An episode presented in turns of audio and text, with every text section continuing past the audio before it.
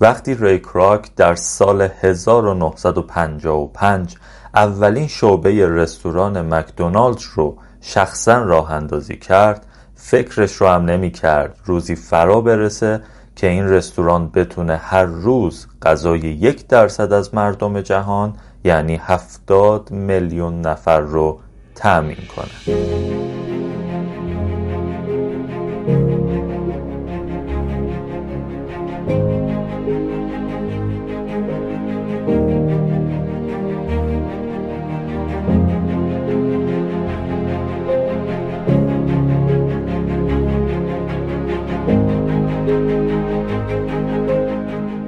پادکست مکعب.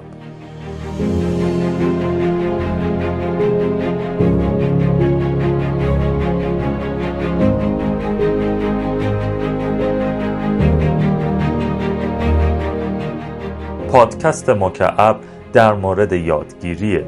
یادگیری از زندگی آدمایی که خودشون همون تغییری شدن که همیشه دوست داشتن توی دنیا اتفاق بیفته.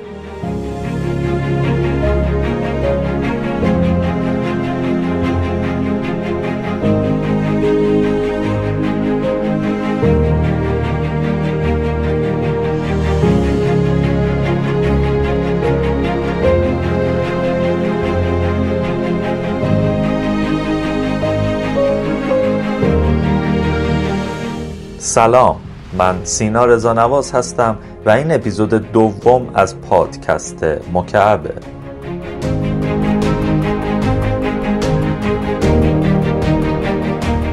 پادکست مکعب دوازدهم هر ماه منتشر میشه و شما می‌تونید از طریق پادگیرهای مختلف و شبکه های اجتماعی دنبال کنید.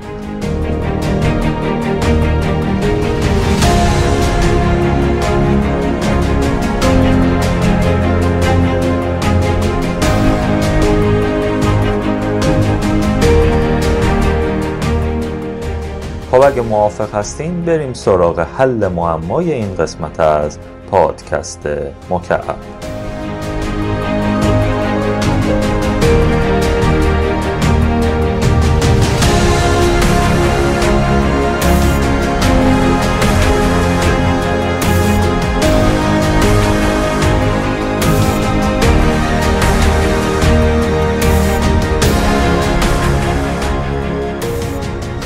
امروز که این اپیزود داره ضبط میشه ارزش برند رستوران مکدونالدز در حدود 43 ممیز 8 دهم میلیارد دلاره و دهمین برند ارزشمند جهانی محسوب میشه.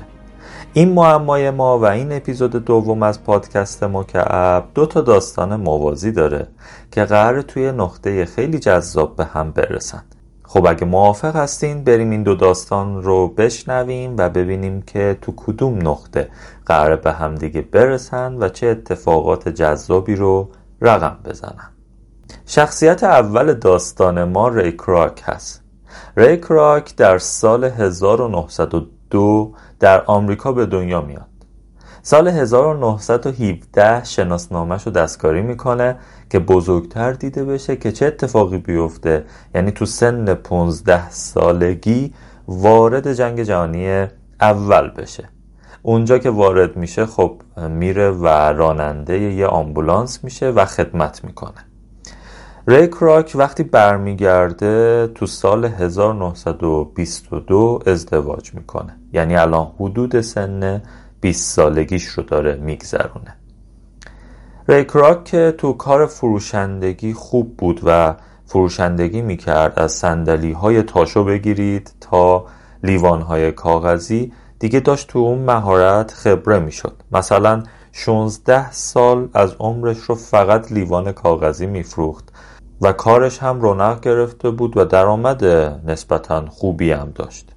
اما سال 1929 که اوضاع اقتصادی آمریکا به شدت دچار رکود میشه کراک هم بیشتر به مبحث مالی اهمیت میده. الان دیگه متعهل بود و دیگه باید بیشتر به مباحث مالی اهمیت می‌داد.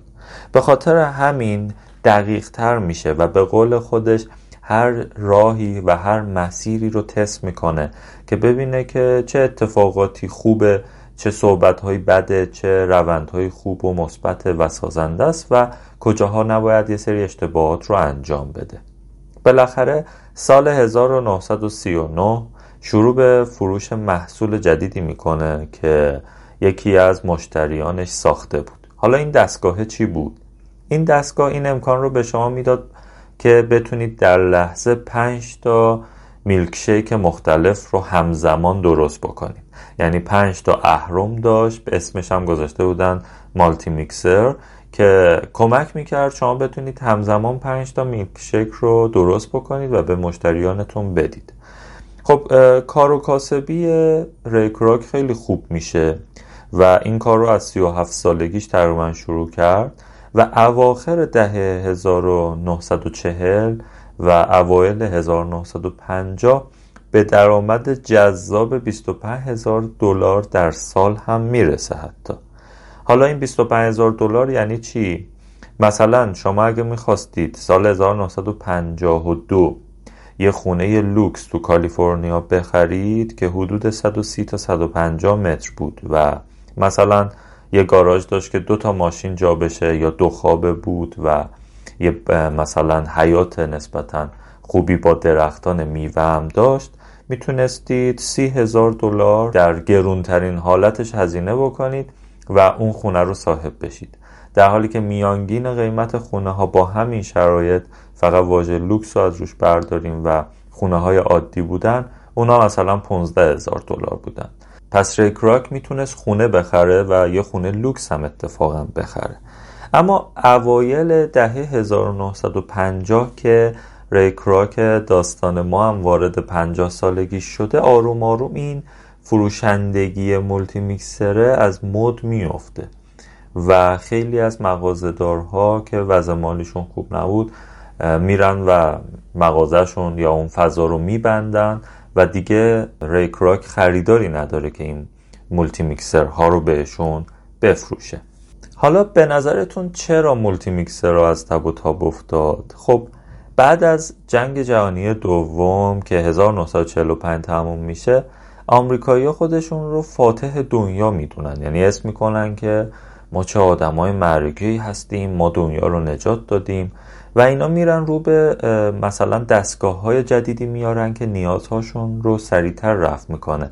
یعنی برای اینکه یه قهوه بخره دیگه نیازی نیست بره تو مغازه بشینه یا مثلا میلک شیک می‌خواد نمی‌خواد دیگه بره بشینه تو مغازه سفارش بده. بلکه دستگاه هایی به وجود اومده بودن که نیازهای مردم رو سریع برطرف می‌کردن و امروز هم دیدیم دیگه این دستگاه ها رو راحت می‌تونستن پول رو وارد دستگاه بکنن و مثلا میلک شیکشون یا قهوهشون یا هر نوشیدنی و خوراکی دیگه رو سریع بگیرن.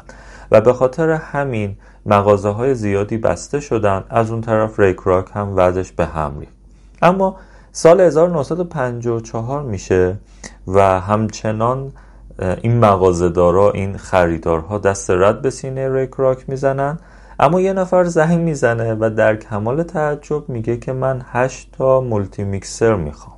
اولش ری کراک فکر می‌کنه که داره دست میندازتش میگه احتمالا اشتباه داری می‌کنی دیگه. میگه نه من هشت تا مولتی میکسر می‌خوام و خیلی سریع لازمشون دارم. خب ریکراک شاخکاش میجنبه و میگه چه خبر؟ بذار برم از نزدیک ببینم که این قضیه چقدر درسته و واقعا منو سر کار گذاشته یا نه. اینجاست که آروم آروم داره یه خبرایی یه اتفاقای جدیدی میفته و سال 1954 هست.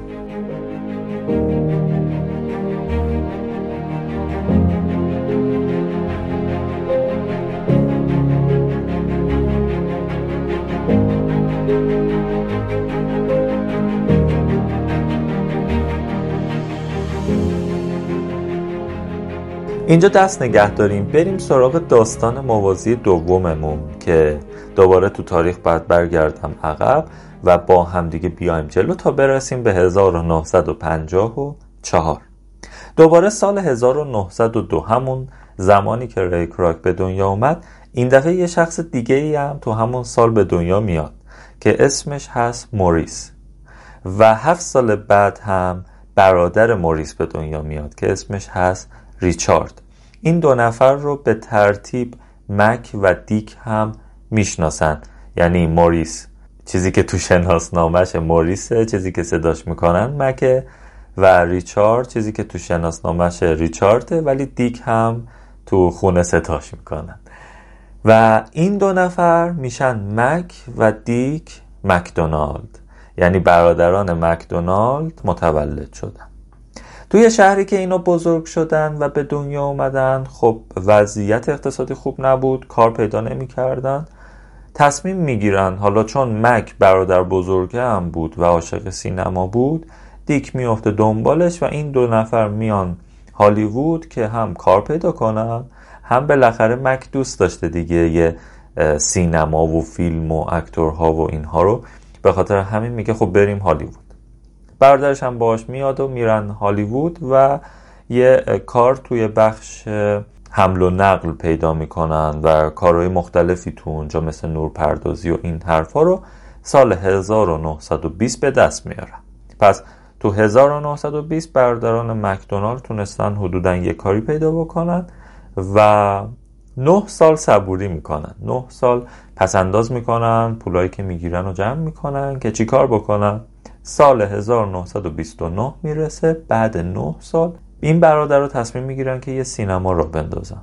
ایده ایده جذابی بود چون بهترین فضا بود که آدما خیلی سینما رو دوست داشتن و سینما داشت رشد می‌کرد و فقط به گفته خودشونم سالش سال بدی بود یعنی 1929 همونطور که تو داستان ری کراک هم گفتم رکود اقتصادی بزرگ آمریکا اتفاق میفته و حدود ده سال طول می‌کشه.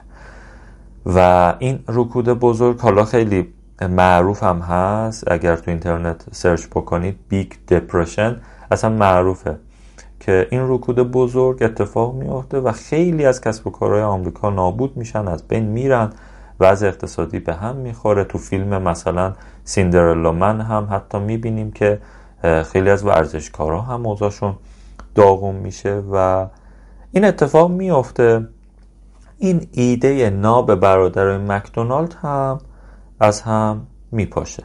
حالا اینا می‌بینن که این وضع اقتصادی داغون همه کسب و کارها خوابیده فقط یه جا داره خوب میفروشه. کجاست؟ همبرگر فروشی سر خیابونشون.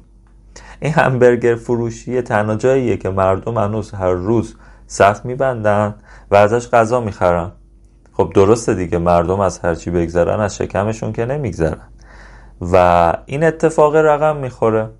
اینا یه ایده تو ذهنشون به وجود میاد و جرقه می‌خوره که خب ما بریم تو کار غذا.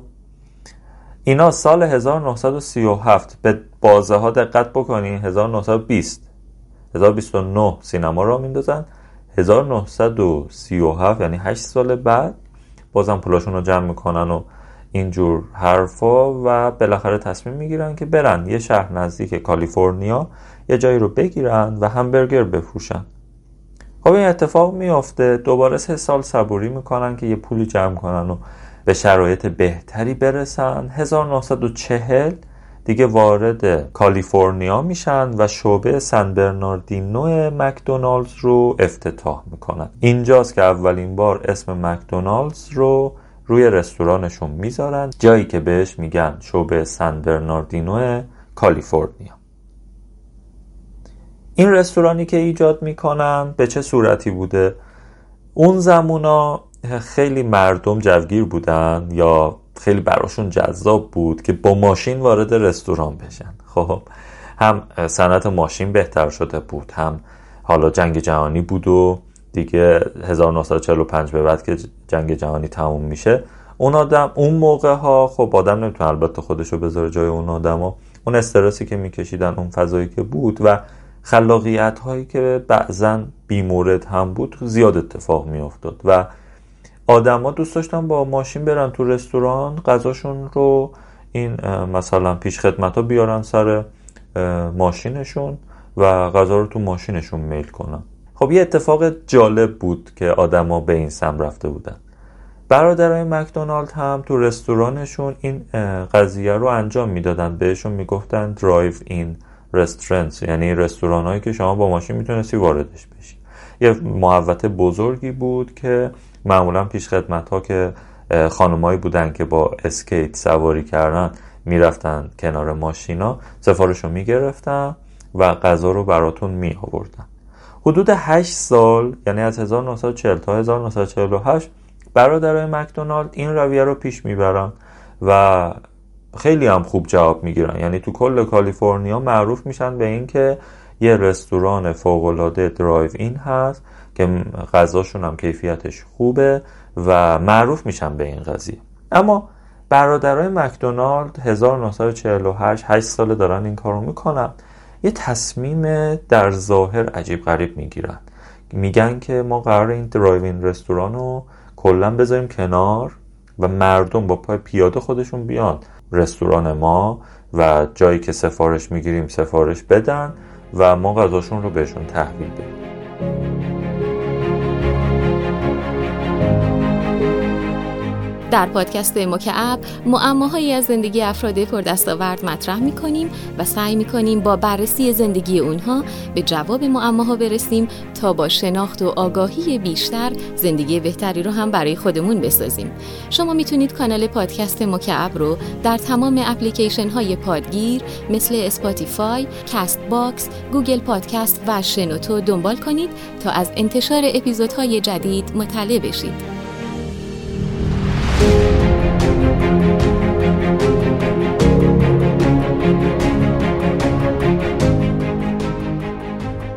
مردم که اینو میشنون میگن اینا رو نگاه کن. دیوونن.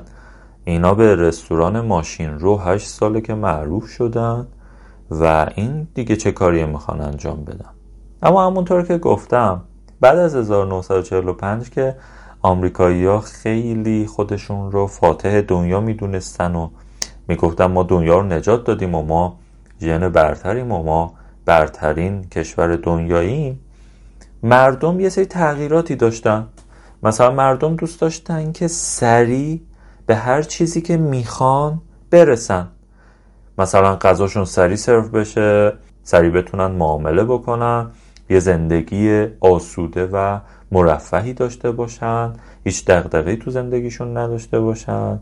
خب برادرای مکدونالد اینو می‌بینن و این تغییرات رو می‌بینن. و یه سری اشکالا رو تو کسب و کار قبلیشون می‌بینن که می‌تونه مرتفع بشه. مثلا مردم برای اینکه غذاشون رو تو حالت ماشین رو بگیرن 20 تا 30 دقیقه باید سر می‌کردن.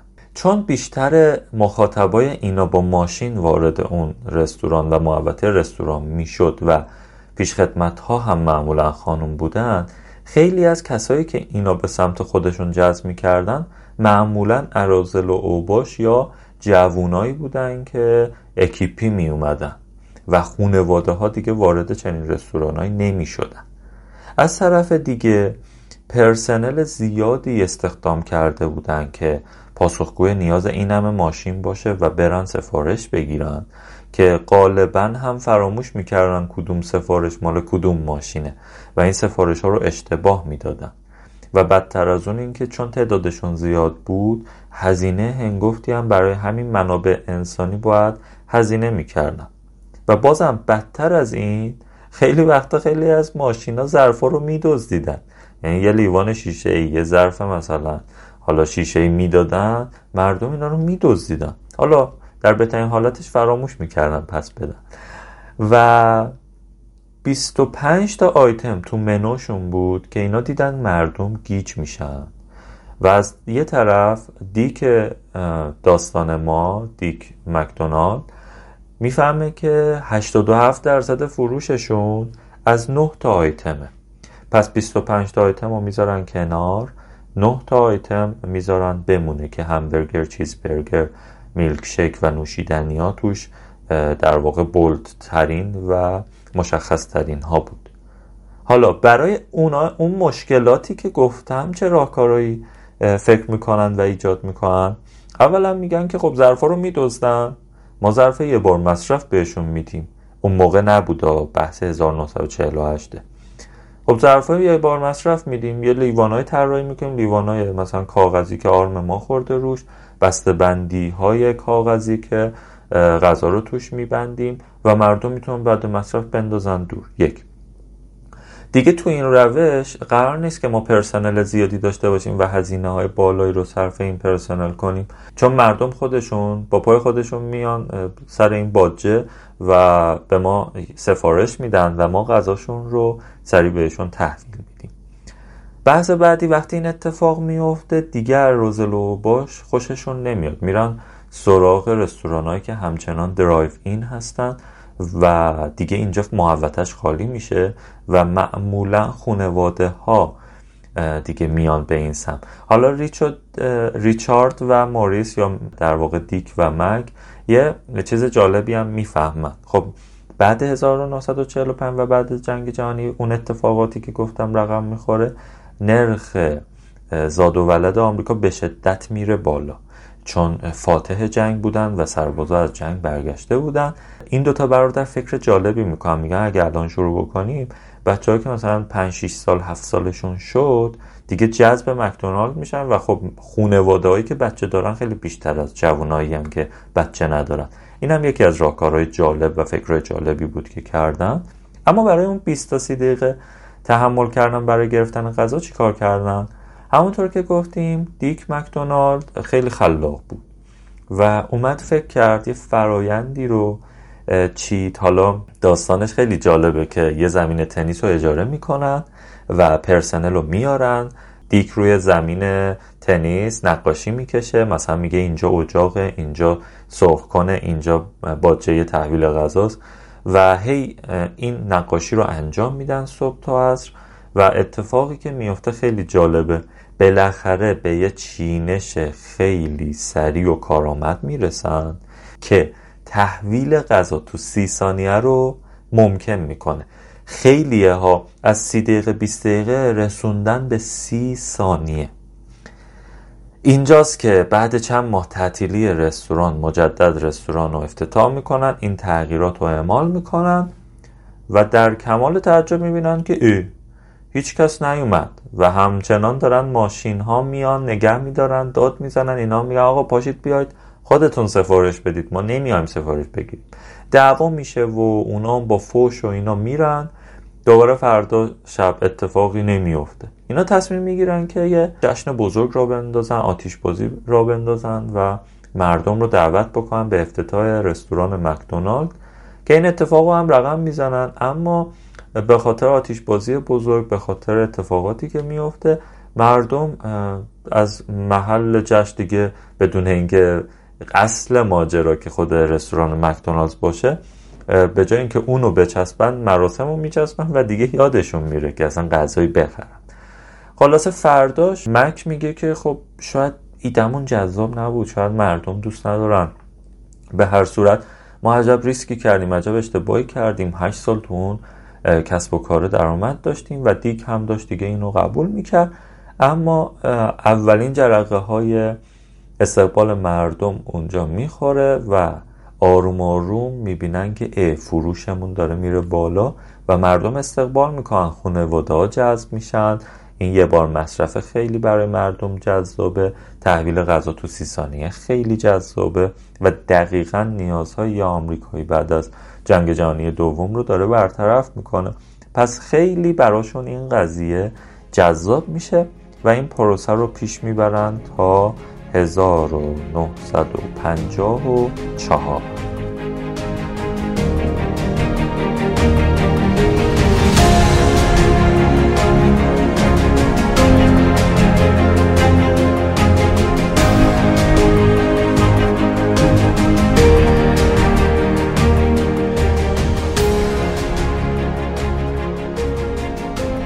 حالا اینجاست که داستانهای موازی شخصیت های داستان ما به هم می‌رسن.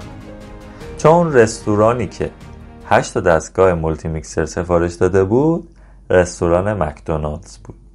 رستورانی که داشت حسابی سود می‌کرد و میفروخت و صفهای طویل مردم براش میبستن اما رستوران های دیگه داشتن درشون رو میبستن و تخته می‌کردن. ری کراک که این قضیه رو میشنوه میگه خب هشتا مولتی میکسر برام ببینم چه خبره. میره کالیفرنیا که ببینه چه خبر. اولش می‌بینه که چقدر برای این رستوران صف بستن. خب میره تو صف وای میسته و وقتی نوبتش میشه تو سی ثانیه غذاش رو تحویل می‌گیره. اصلا باورش نمیشه. میگه که مطمئن این غذای منه. من که الان سفارش دادم. میگه آقا بله این غذای شماست و به هر جا بخواید می‌تونید بشینید و سرو کنید. همینطور که میشینه غذاشو میل کنه می‌بینه که ظرفای بر مصرف خونواده ها و بچه ها اومدن. خب اینا نکات جالبی بود که ری داستان ما که 52 سالشه و رستوران های زیادی رو هم دیده بود هیچ وقت تو عمرش نیده بود که خانواده ها یه جا بیان بشینن غذا اینقدر سری آماده بشه از اون طرف ظروف یک بار مصرف باشه سفارشش فراموش نشه و کلی داستان دیگه. خب این قضیه خیلی برای کراک جذاب میشه. و اونجاست که فکر می‌کنه و میگه این رستوران باید مال من بشه. یا حداقل باید عضوی از این مجموعه باشم. ریک راک میره یه مدت فکر می‌کنه ببینه که چطور می‌تونه عضوی از اعضای این رستوران باشه و بتونه مکدونالدز رو در واقع داشته باشه کنار خودش. بعد یه مدت میره پیش برادرای مکدونالد و میگه که خب من یه ایده دارم ما می‌تونیم شعبه های مختلفی افتتاح کنیم و حق امتیازش رو به بقیه بفروشیم و حواسمون باشه که این رستورانه داره بزرگتر میشه کیفیت محصولاتش هم همینطور بمونه. برادرای مکدونالد میگن که ما قبلا این کارو کردیم. یه آقایی بوده به اسم بیل تنسی. که 25 تا شعبه رو برای ما افتتاح کرده. اما به خاطر مسائل سلامتی که باهاش روبرو شد دیگه نتونست این کار رو ادامه بده. و چون دیگه روی رستوران های ما هم نظارتی نیست هر شعبه هر طور که می‌خواد داره عمل می‌کنه. مثلا توی یه شعبه دارن ماهی میفروشن. خب ری نامید نمیشه و میگه که اب نداره. من انجامش میدم. شما قبول بکنید. هر قراردادی هم جلوی من بذارید امضا می‌کنم من این کار رو براتون انجام میدم. اونا قبول می‌کنن و یه قرارداد رو می‌ذارن جلوی ری ری هم بدون اینکه زیاد بخونه امضا می‌کنه و کار رو شروع می‌کنه. اولین شعبه ای که ری کراک افتتاح می‌کنه میشه سال 1955 که همونطور که اول این اپیزود هم گفتم شاید هیچ وقت فکرش رو نمی‌کرد که غذای یک میلیون نفر رو روزانه تأمین کنه. ریکرا که شروع می‌کنه شعبه های مختلفی رو افتتاح کردن اون هم به مشکل نظارتی می‌خوره و می‌بینه که هر شعبه ای داره واس خودش یه سری غذاهای دیگه میفروشه اسنک میفروشه ماهی میفروشه کباب میفروشه و یا مثلا ماشین رو کرده فضای رستورانو. خب اینطوری میشه که میافته دنبال این قضیه که مدیرای خوب برای هر شعبه جذب کنه. یه روز به طور اتفاقی یه فردی رو می‌بینه که یه فرد یهودی رو می‌بینه که اومده دفتر کارش و داره به منشیش کتاب انجیل میفروشه. انجیل خب کتاب مسیحی هست. در کمال تعجب ازش می‌پرسه که تو که یهودی چرا داری کتاب مسیحی ها رو میفروشی؟ اونم میگه که خب پول لازمم و برای اینکه پول در بیارم و خانوادم رو بتونم سیر کنم کار می‌کنم حالا هر کاری باشه اینجا ری کراک می‌فهمه که این آدم آدم خانواده دوستیه و اهل تلاشه. این آدم رو دعوت می‌کنه به مدیر به سمت مدیر ناظر یکی از شعبه ها شدن. اونم قبول می‌کنه و کارشو خیلی خوب انجام میده. توی 6 سال یعنی از 1955 تا 1961 ریک راک می‌تونه و موفق میشه که 100 تا شعبه رو افتتاح کنه. 100 تا شعبه تو 6 سال. اما تو همه مراحل این 6 ساله با برادرای مکدونالد به مشکل می‌خوره. خیلی مشکلات ریز و درشت مختلف. مثلا هزینه نگهداری شیربستنی یا میلک شیک هایی که اینا داشتن درست کردنش انبارداریش و حاشیه سود بسیار کمی که داشت سبب میشه که ریکراک بفهمه چقدر هزینه هنگفتی رو داره همین میلک شیکه بهشون تحمیل می‌کنه. خب یه ایده می‌زنن و یه روز متوجه میشه که یه پودرهایی هست که شما وقتی در اون آب سرد بریزید دقیقا مثل میلک شیک های واقعی میشه با همون تب و هزینه نگهداری و انبارداری و سرد کردن و اینام نداره. به خاطر همین تماس می‌گیره مثلا به برادرای مکدونالد که بگه آقا نظرتون چیه؟ اونا مخالفت می‌کنن. و به خاطر قرارداد سفت و سختی که داشتن ری کراک باید هر کاری که می‌کرد با اجازه اونا صورت می‌گرفت. و اگه اجازه نمی‌دادن ری کراک نمی‌تونست کاری بکنه.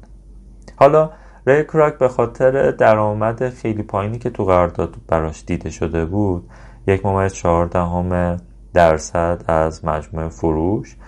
و این قضیه این اتفاق رقم زده بود که ریکراک حالا بیپول شده بود و این همه شعبه داشت افتتاح می‌کرد اما درآمدها با هزینه ها نمیخون یه روز که میره بانک تا وام بگیره به طور اتفاقی با شخصی به اسم هری سانبورن آشنا میشه که اون زمان معاون مالی یه شرکت فروش بستنی بود. خب اشتباه نکنید. قرار نیست پیشنهاد فریز کردن یا نگهداری یا انبارداری بستنی رو بده. سانیبورن معاون مالی اون شرکت بود و پیشنهاد میده که می‌تونه کمکش کنه. حالا چطوری؟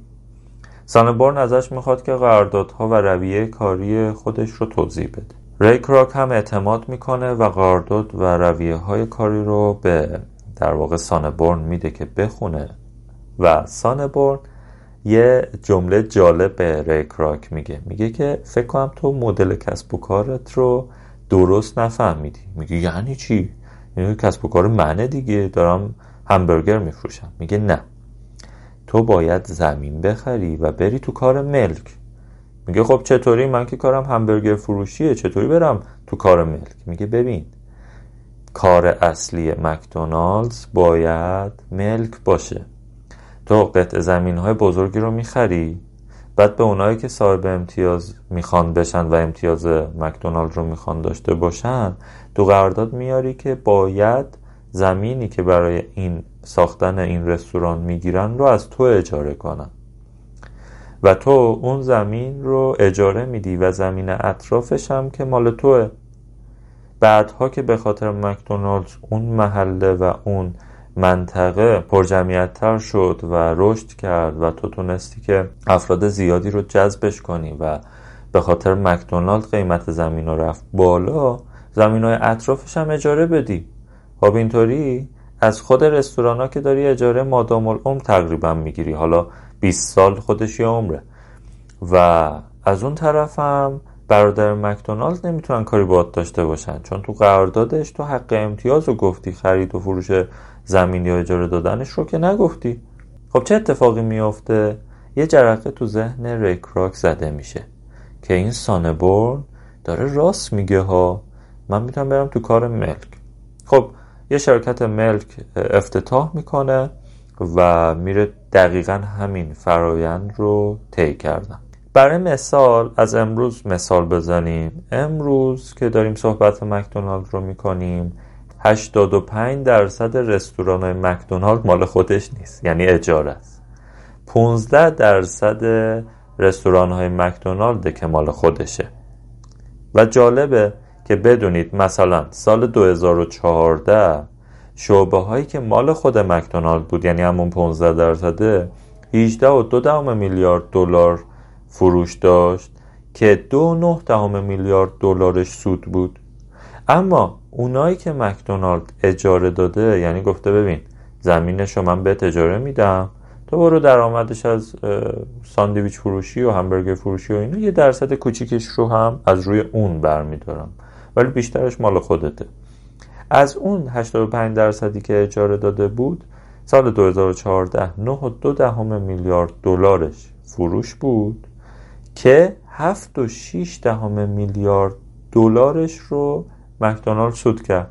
چرا؟ چون داره ازش اجاره می‌گیره و اجاره زمیناست که اینقدر سود آوره. وگرنه فروش همبرگر و حالا عددی که فروخته میشه اونقدر عدد بالایی نیستش که به این عددها برسه. در اصل مردم امروز فکر می‌کنن که مکدونالد داره همبرگر میفروشه. اما در واقع درآمد اصلی مکدونالد مثل بازی مونوپولیه. مونوپولی نمی‌دونم بازی کردید یا نه ولی احتمالا می‌دونید که بیشتر درآمد شما از خرید و اجاره دادن زمین هاست. و کاریه که دقیقا این شرکت مکدونالد یا رستوران های مکدونالد داره انجام میده. همین آقای سانبورن که صحبتش شد و این ایده رو زد اولین رئیس و مدیرعامل شرکت مکدونالد شد که البته سال 1967 به خاطر مشاجره که حالا با ری داشت استعفا میده و از این مجموعه جدا میشه.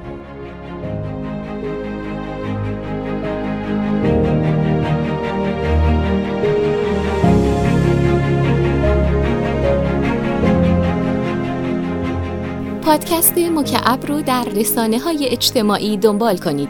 شما می‌تونید در اینستاگرام، تلگرام و توییتر با نام کاربری CubeCast underline IR پادکست مکعب رو پیدا کنید و از معماهای زندگی افراد پردستاوردی که در موردشون صحبت می‌کنیم مطلع بشید.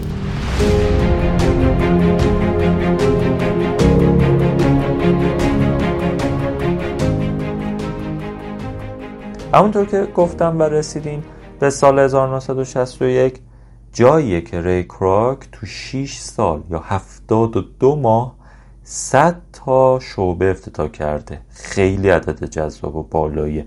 یعنی تو هر ماه تقریبا یک و نیم رستوران رو افتتاح کرده. و حالا دیگه به لطف ایده سانبورن تو 17 ایالت آمریکا زمین داشت.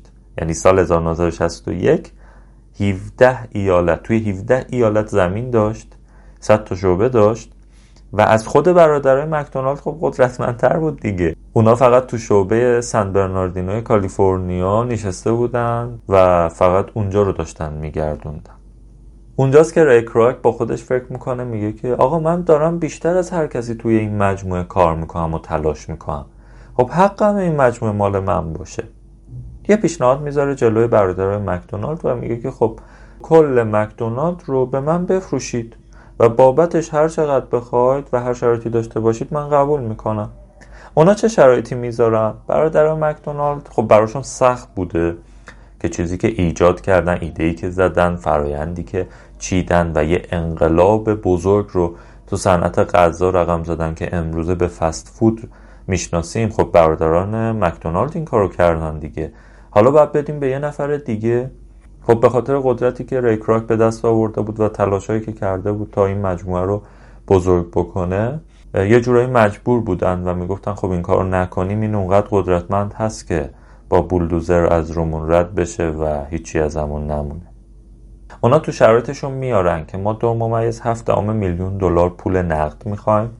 شعبه سن برناردینو رو برای خودمون نگهدار. و یک درصد از سود خالص شرکت رو به صورت مادام العمر به ما بده. ریک راک تمام شرایط رو قبول می‌کنه اما این یه درصد رو اصلا زیر بارش نمیره. هی هرس و جوش می‌خوره میگه یعنی چی؟ یه درصد از سود کل؟ این همه من زحمت کشیدم قرار این بین المللی بشه و شما که قرار نیست کاری انجام بدید پاش و اینا. به خاطر همین روز قرارداد که می‌رسه میگه ببینید دو هفته میلیارد دلار رو اون سن برناردینو مال خودتون اوکی؟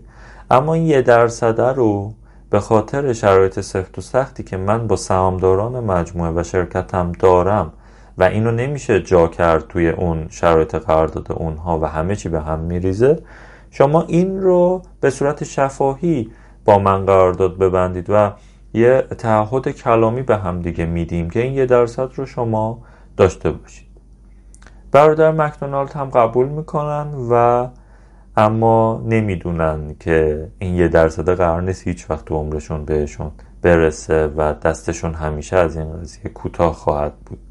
چون یه قرارداد شفاهی بود و هیچ جوره نتونستن اثباتش بکنن و اون یه درصد امروز میشه سالانه 100 میلیون دلار. حالا ریالیش رو ضبط داره 17200 تومن امروز دلار بکنید که تو سال 2020 یا 1399 این اپیزود داره ضبط میشه و ببینید که چه عددی رو به خاطر یک قول شفاهی از دست دادن ری کراک که حالا کل مکدونالد دستشه دیگه میتازونه. از سال 1967 اولین شعبه های بین المللیش رو افتتاح می‌کنه. از پودر میلک شیک استفاده می‌کنه برای ساختن میلک شیک منوی غذاشون رو تغییر میده. مثلا سال 1968 یه آیتم جدید به اسم بیگ مک اضافه می‌کنه که همبرگر بزرگتری بود و اصطلاحا پرملاتتر بود و افتتاح شعبه ها رو به تعداد بالایی ادامه میده. در سال 1988 تقریبا تعداد شعب مکدونالد به ده هزار شعبه تو همه جای دنیا می‌رسه. البته ریکراک سال 1984 از دنیا میره تو سن 82 سالگیش و میشه گفتش که سی سال از عمرش رو به طور کامل تخصیص داد به مکدونالد که اینقدر بزرگ بشه. اما جالبیش اینه که حتی بعد از فوت ریک راک اونقدر سیستمی که چیده بود قدرتمند بود که جانشینش و افرادی که بودن تونستن به ده هزار شعبه تا سال 1988 برسونن. امروز هم مکدونالد توی بیش از 117 تا کشور شعبه داره که نزدیکترینش توی کشور آذربایجان، کشور عراق، ترکیه و اینا قزاقستان اینا کشورهای اطراف ما هستن که شعبه داره مکدونالد. و 38 هزار شعبه مجموعا داره مکدونالد که در حدود 250 هزار نفر پرسنل در سراسر دنیا رو تحت پوشش داره. و جالبه که همونطور که مجدد میگم روزانه غذای یک درصد از مردم جهان یعنی 70 میلیون نفر رو هر روز داره تغذیه می‌کنه.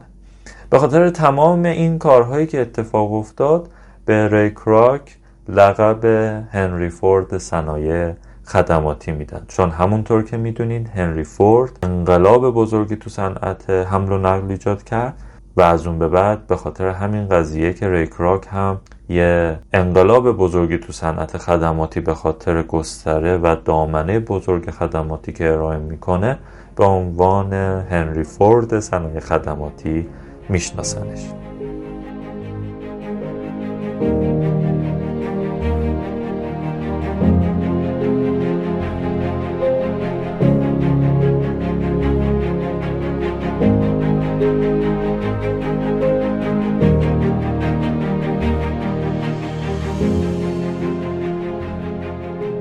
حالا طبق رویه‌ای که توی هر اپیزود خواهیم داشت اون گفتمان ها و اون مباحثاتی هستش که برام جالب نظراتتون رو بگید.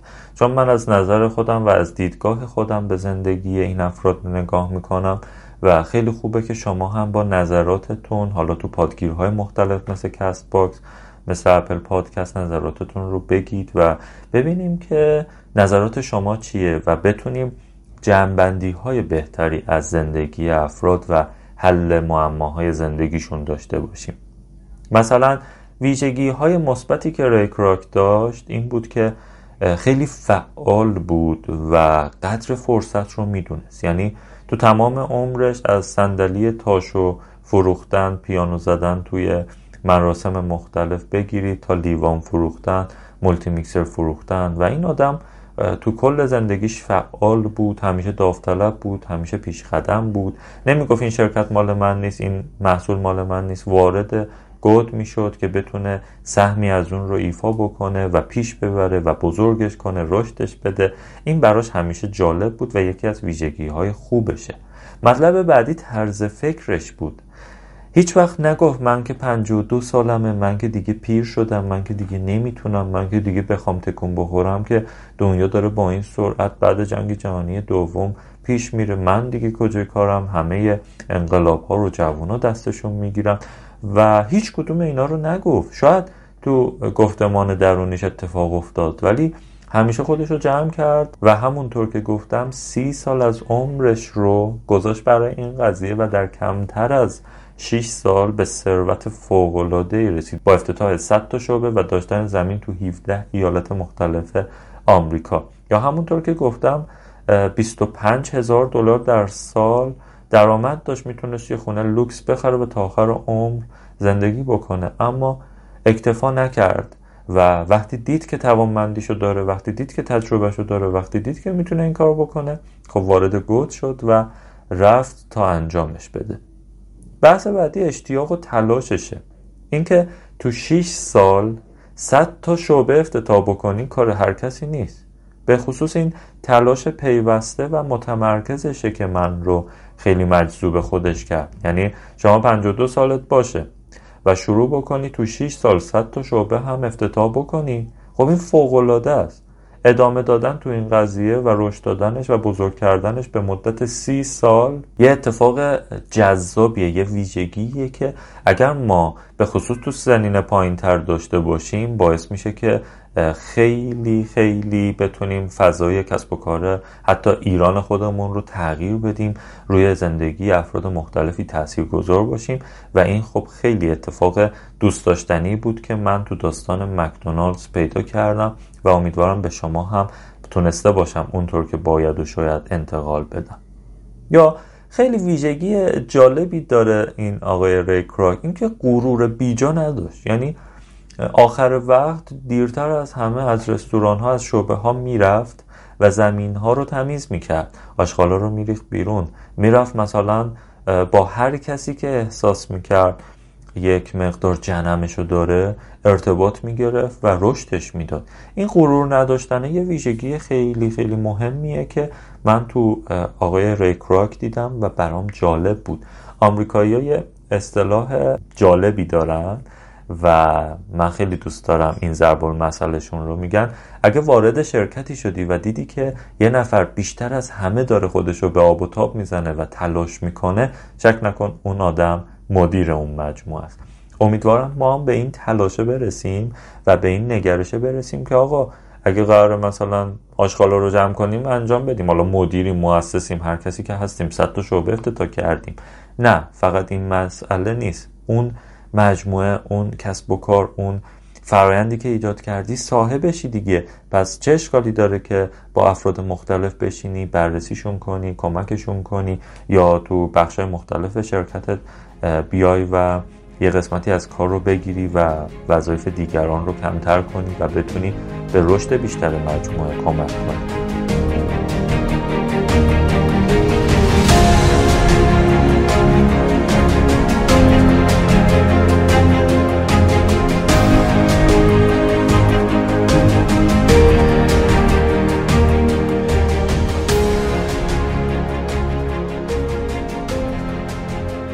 مطلب بعدی مهارت سخنوری بود که داشت. به واسطه اینکه تو کار فروش بود و بچه های فروش معمولا آدمایی که خیلی خیلی باید مهارت سخنوریشون رو تمرین کنن بتونن بداهه گوییشون رو تمرین کنن ارائه آسانسوریشون رو قوی بکنن اینکه تو سی ثانیه بتونن یه مطلبی رو به یه مشتری برسونن و ارزش رو بهش منتقل کنن. این بچه های فروش خب خیلی مهارت سخنوریشون قوی میشه. و اگر بتونن به طور متمرکز این کار رو انجام بدن و با تمرین که سرعت سخنوری و سرعت بهبود سخنوریشون خب خیلی بالاتر میره. این مهارت سخنوری که آقای ریکراک داشت باعث شد که بتونه به افراد مختلف این محصول رو هم بفروشه. یعنی اومد مثلا با افراد ثروتمند میشست و صحبت می‌کرد و می‌گفت ببین یه همچین غذا فروشی یه همچین رستورانیه که تو سی ثانیه میاد غذا رو به دست مشتری میرسونه. این روند رو داره غذاش خوشمزه است و اینا. این فروختنه و این مهارت سخنوری خیلی کمکش کرد که ما می‌تونیم یاد بگیریم و تو جلسات مختلف صحبت های مختلف گپ و گفت های مختلف ازش استفاده بکنیم تا بتونیم اهداف تجاری اهداف حتی عاطفی اهداف زندگیمون رو با بازی برد برد پیش ببریم. یعنی کاری که انجام میدیم هم ما سود ببریم همون طرفی که با ما شراکت برقرار می‌کنه. یه ویژگی جالبی که آقای ریکراک داشت آدم شناس بودن و مهارت استخدامشه مثلا خیلی جالبه بهتون بگم یه روز که تو یکی از شعبه ها داشت میچرخید یه پسره رو می‌بینه که خیلی جدی داره کارش رو خوب انجام میده و کارش چی بود؟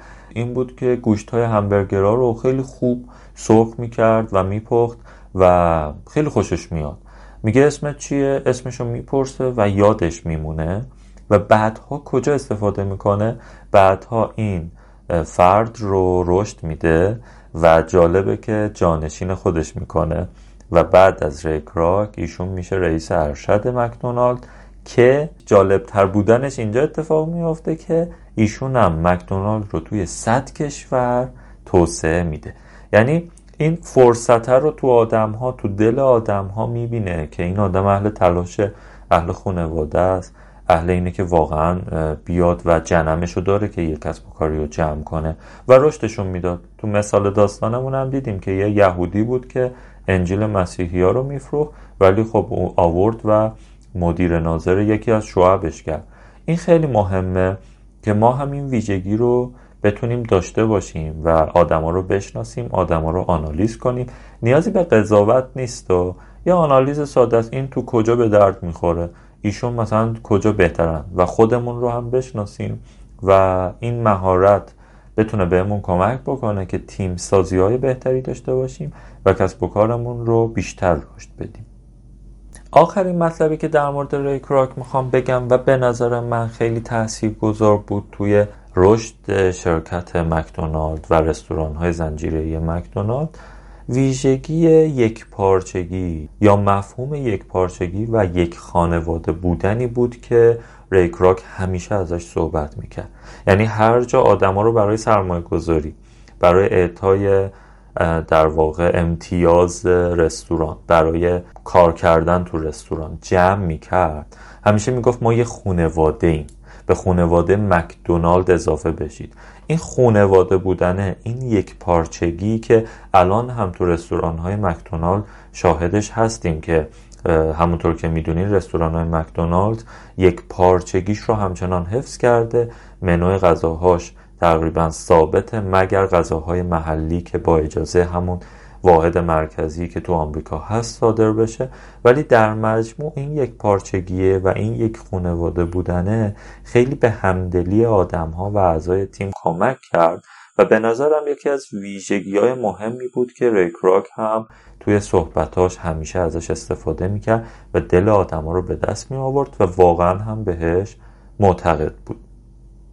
امیدوارم این اپیزود از پادکست مکب هم نظرتون رو جلب کرده باشه و تونسته باشیم در کنار هم توی این حدود 50 دقیقه ای که با هم بودیم یک معمای جدید از زندگی یک آدم پردستاورد ورزش آفرین رو حل کنیم و ببینیم که تو وجه مختلف زندگیش چه عمل کردی رو داشته چه تصمیم های درست و غلطی رو گرفته کجاها خوب بوده کجاها بد بوده تو چه سنی شروع کرده چه فضاهایی رو ایجاد کرده چه ویژگی هایی داشته که رشد کرده و امیدوارم حل این معما بتونه شما رو یک قدم به زندگی که دوستش دارید به زندگی که دوست دارید داشته باشید و به تغییری که دوست دارید تو دنیا اتفاق بیفته نزدیکتون بکنه و خودتون همون تغییری باشید که دوست دارید تو دنیا اتفاق بیفته. خیلی ممنونم. براتون بهترین ها رو آرزو می‌کنم و امیدوارم در هر فضا و مکان و شرایطی که هستید بهترین ها در انتظارتون باشه. ممنونم و حالتون خوش. خدا نگهدار.